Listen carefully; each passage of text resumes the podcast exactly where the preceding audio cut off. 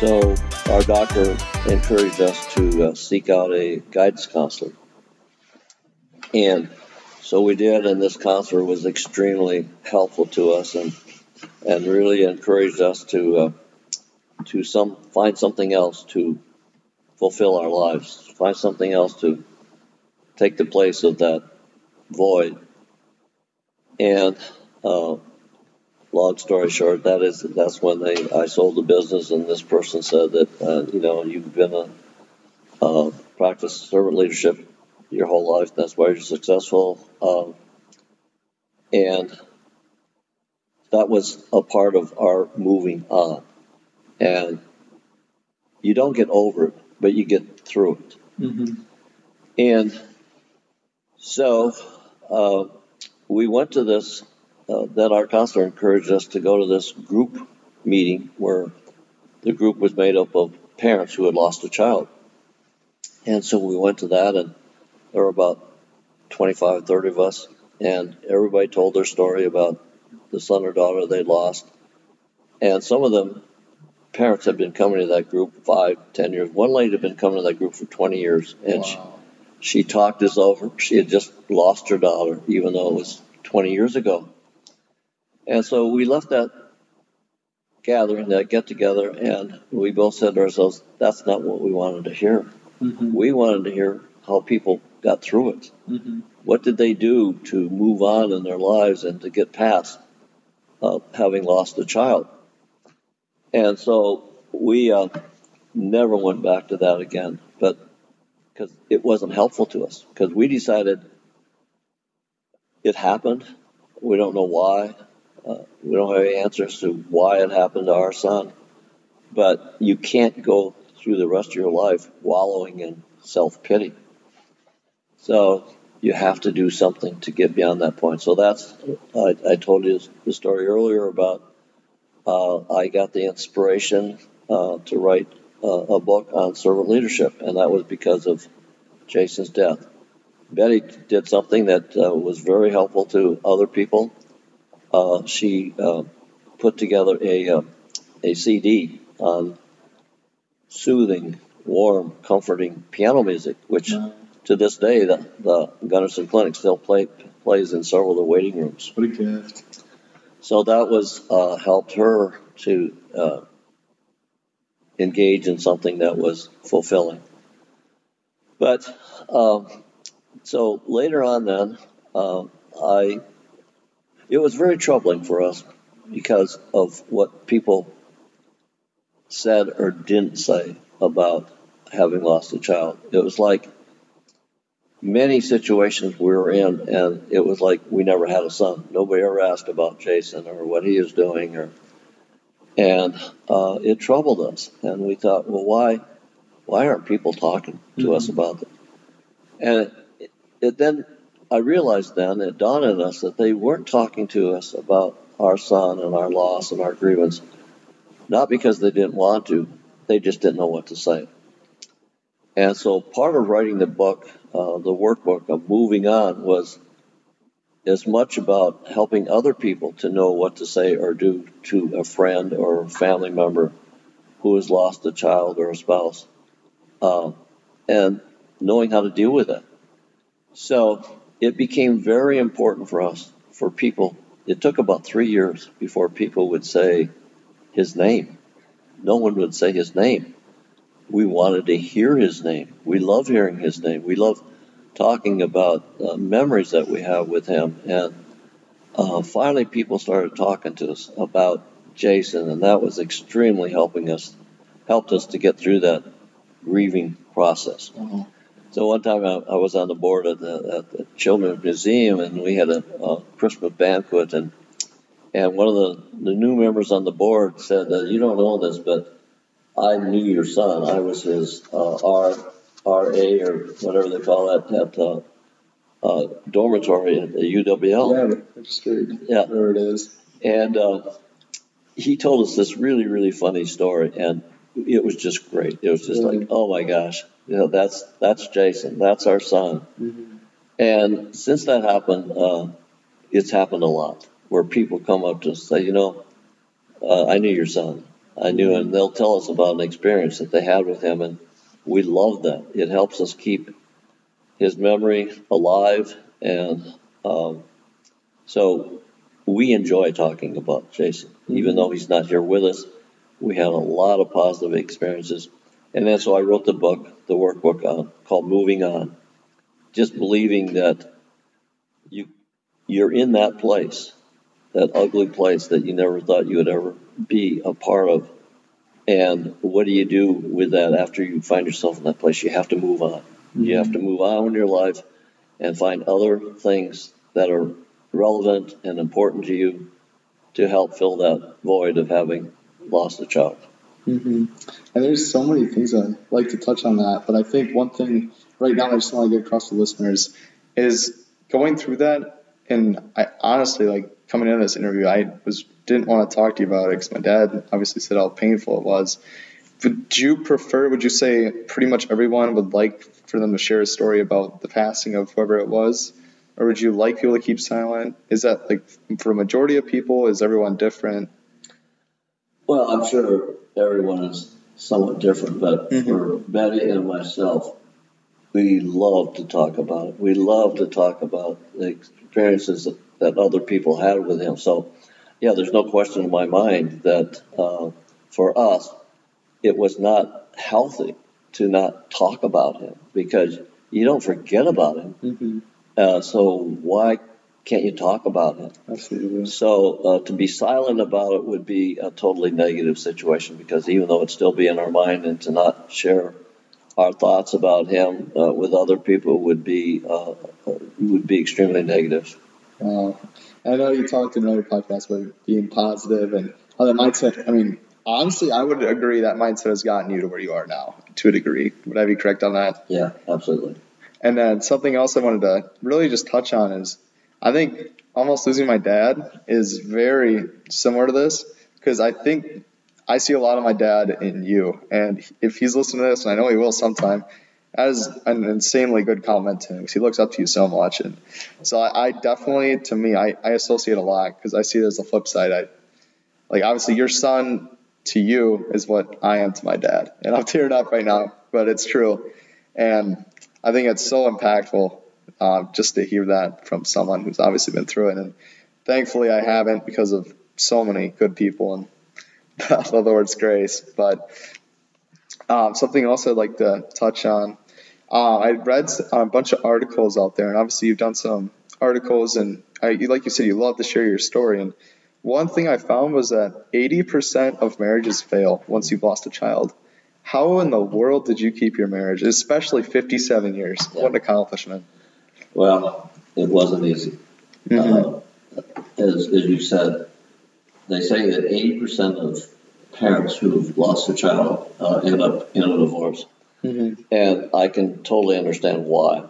Because as we were going through that experience, um, we had a lot of arguments. We had a lot of uh, dis- negative discussions. And they would be about really stupid things. Uh, they would be arguments would be about things that had little, if any, significance in our lives, and and many times uh, the the following day we'd say, "Why did we argue about that? It had no significance in our life." But you find yourself um, you're very extremely emotional after something like that happens, and you wear your emotions on your skin, and it's very fragile.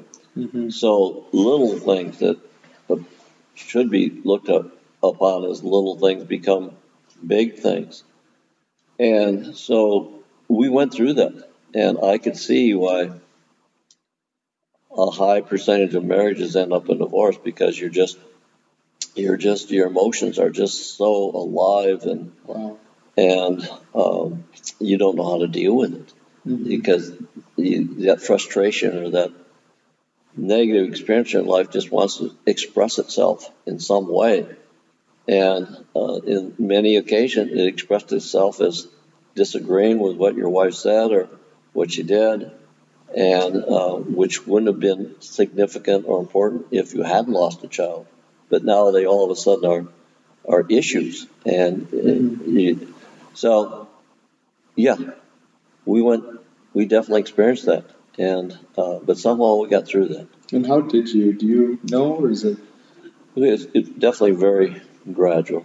It was a gradual experience, and um, a couple of things that helped me, I know, is that uh, a couple of years after he died, I volunteered in, in with the Red Cross, and I I volunteered to go to Louisiana uh, after Hurricane Katrina, Mm-hmm. and um, I I went.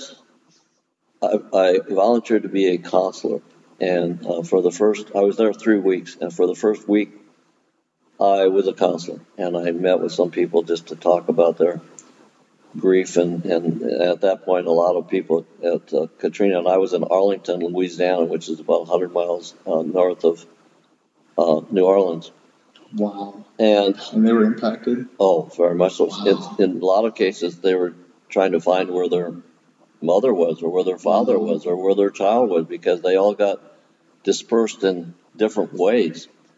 So after about a week, I was actually uh, promoted to. Uh, this was at a coliseum in Arlington, um, Louisiana. It was Mhm. like like our civic center here, Mm-hmm. and we had a thousand uh, refugees or people that lost their homes as a result of the hurricane. Wow. And uh, so I was promoted to be the um, the head of the the whole coliseum, and so I was in charge of about thirty other volunteers that were at that same site. And every night I would give, I would get on the microphone and give a, a message of the day's event that day and, and the next day's event that would be happening. And uh, I realized that how relevant I was to these people. I mean, and I was really out of my comfort zone because almost all of them were black Americans. Mm-hmm. And um, I just found myself, it didn't make any difference what color they were, what color skin were, and having all these meaningful relationships and, and realizing that I'm, I'm, I'm trying to help them and I am helping them.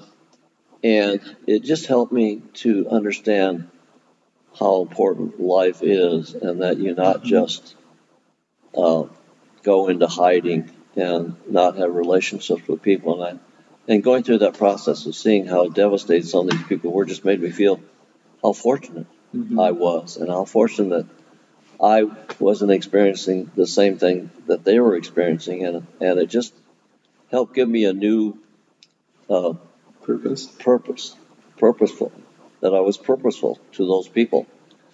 And I came back from that, and I think I had kind of a whole different attitude Mhm. about life. But uh, that being a part of a negative experience like that was a positive experience for me. Absolutely. And that, would you say that's kind of like the turning point? Yeah, I think it was. And then, and then uh, writing that book, Mhm. uh, once again, it, it was cathartic. It was, uh, it was helpful to put my feelings on the paper that other people could read.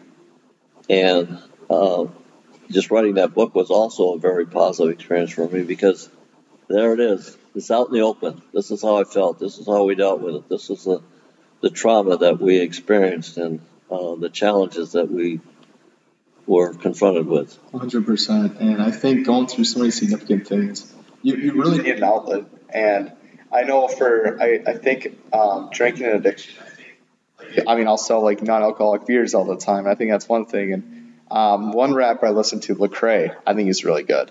But he said, I think he believed he turned to drinking water, sparkling water. I think it was sparkling water because it was different. It wasn't water what he was used to, but every time he craved something, he replaced it. And for me, when I get stressed out or mad at work, I always like two nights ago, Sunday was terrible. It sucked. I had so many rude people. Probably one of the worst days of work of all time. And I was like, I just need to go work out. So I went to my gym, like in Holmen, which is about 20, 25 minutes, and I just worked out. And that's kind of how I relieved my tension, my stress. And finals week too, so that didn't help. But just a healthy outlet, I believe, is really what we're getting at here. And Well, you mentioned two things that were uh, a part of our experience, and drinking was one of them. Uh, oh, really? we we turned to I mean, we always had drinks prior to that, but But in uh, moderation. in moderation. But Mhm. uh, drinking became more important, and actually through the process, uh, Betty became an alcoholic, Wow. and uh, so she was relying on alcohol a lot more than than I was, even though it was important to me. But um, this actually, she she went through treatment just uh, a year ago. This, Wow. next week she will celebrate her one year of sobriety, and- which very proud of her for doing that. But that was a number of years that Wow. it took to get her to the point that she felt she needed to, to go for treatment. And um, see, what was the other thing you mentioned that it reminded me of? But uh, that that was definitely uh, a part of how we dealt with grieving in an unhelpful, in a negative way. hmm And I think kind of the last thing I want to touch on is in my generation, um, I think we have this huge focus in society where you're, you're kind of you're really offended by everything, which I really don't agree with. But also one real thing is depression in our generation, and you know, I there's some statistic out there or some quote I can't remember what it is, but you know someone that has depression. It's just if you know it or not, and to hear that you were depressed at a very old age, I thought it was a very youthful problem. Like I thought it was something people struggle with in they're like 18, 25, but in reality, it kind of struck me. I was like, people are really struggling with this at 50, 60 years old. That that kind of blew my mind. And how, how did that turn out? How did you get past that? I think you touched on how you got past already, Yeah. but what's that like? Is Well, I, I definitely have experience with depression, and uh, I've had two bouts of depression. wow, And the, the first one was uh, when I told you another part of an interview that we were on the brink of losing everything uh, to keep Cabinet Factory going, and where we'd taken all the money of any savings we had, and uh, put me in a, in the depression. And it's a scary. If no, if someone's never been there, you can't possibly know what it feels like. Where uh, not being alive someday is more important than being alive. And uh, I went through that, and uh, fortunately, I had a good counselor, and uh, medication also helped me get through that. But it's a it's a dark uh, place to be, and you believe that it's never going to end. Um, but the good story, a good thing about that is because of that happening to me. Well, first of all, I wasn't able to talk about it for almost ten years. I never, Wow. I never talked about it to anybody other than my my counselor. But the good thing that turned out to be is that in some ways I feel that God allowed me to go through that experience so that I could be helpful to other people. Because I've had the opportunity to to share with other people my experience and help them get through their dark place that they're in and and um, I now see that as a blessing hmm that I have been able to be there with a number of people and to help them get through that period of time. So, because like I said earlier, if you've never been there, you don't know what it's like. And to try to help somebody that's not been in that position, it's difficult. hmm But to talk to somebody that has been in that position, uh, it can be very, um, very helpful. hmm And I think just kind of the last point to touch on, uh, just dealing with depression. Um, I know when I moved out to Utah, I had a really good buddy of mine that would always we'd, we'd love to keep in touch, and he'd always talk to me about his struggles with you know being on a sports team and his role in that, or dealing with depression, or dealing with an addiction, and uh, schoolwork. I mean, obviously, I don't think I was the best person to talk to about doing his schoolwork, but um, I've just heard a lot of different books and magazines and things I've read that you should really talk to someone about their depression and you you kind of show signs of something you want you want to talk about. And am I correct on that?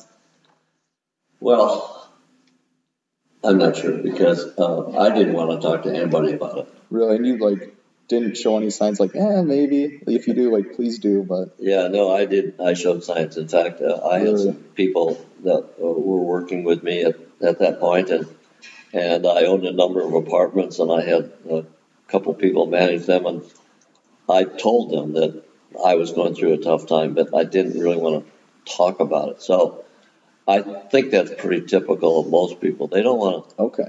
Uh, they don't want to talk because you're embarrassed. I mean, Mhm. I was embarrassed. I was uh, embarrassed to admit that I can't get control of my feelings. I can't get over this. Even I'm in this dark, deep hole. I can't dig myself out. So uh, you don't want to admit to being weak, and particularly, I think, it's more happens more often with men. Oh, is that 100%. They don't want to admit to being weak. You want to think of, want people to think of you as being strong. Mhm. And uh, so no, I think it's uh, pretty typical that, uh, at least my experience is that people don't really want to talk about it unless they're talking about it to someone who has been there. Yeah, that's such good insight. And obviously, I didn't name who it was because I don't think he wants it to be known. And I've never struggled with depression. I mean, obviously, I've had some bad cases, but you know, I've always turned my focus to God, and there's a reason He's perfect. And you know, and, and on that Sunday, I was so mad, and I was like, I was just texting my mom, and she goes, she, I have a she has a picture in her room when she does massage, and she says, the rain has to come before the sun shines, and there's a little flower. And so that really helped me tough it out. And that was something that happened like five days ago. So I think I was pretty relevant to this. But are there any closing thoughts you'd like to share, Gerald? Well, uh, I would just say that, and you know, everybody could certainly appreciate this. Uh, life is a journey, and uh, a journey.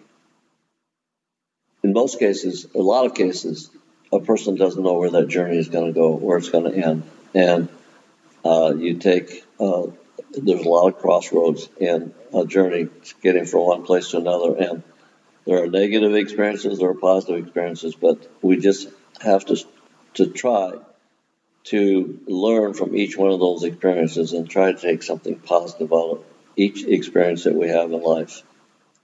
So I guess that's about it, Jackson. That's so good. Well, Gerald, thank you so much for sharing all this content. And I think I'll have three or four episodes off this of your amazing insight and how much you've learned over so many years, which is definitely an accomplishment. We talked about marriage in a previous episode, starting your businesses and your life and what you've learned from all that. And we could even go further sometimes. I'm sure you have so many more stories, so many. And I'm sure we've just touched the tip of the surface. But I would just, from me and all my viewers, thank you so much for just coming on the show and volunteering your time to help others such as myself. Thank So you. thank My you so much.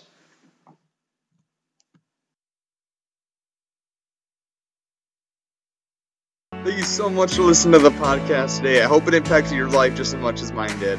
Just want to let you know we do have an Instagram called Lessons in the Trenches, just how it said Lessons in the Trenches on Instagram if you want to go check that out. We got pictures of all our guests on there, some awesome photos, and we'll be doing a lot more on there soon. So please go check that out if you haven't already. And thank you so much for watching.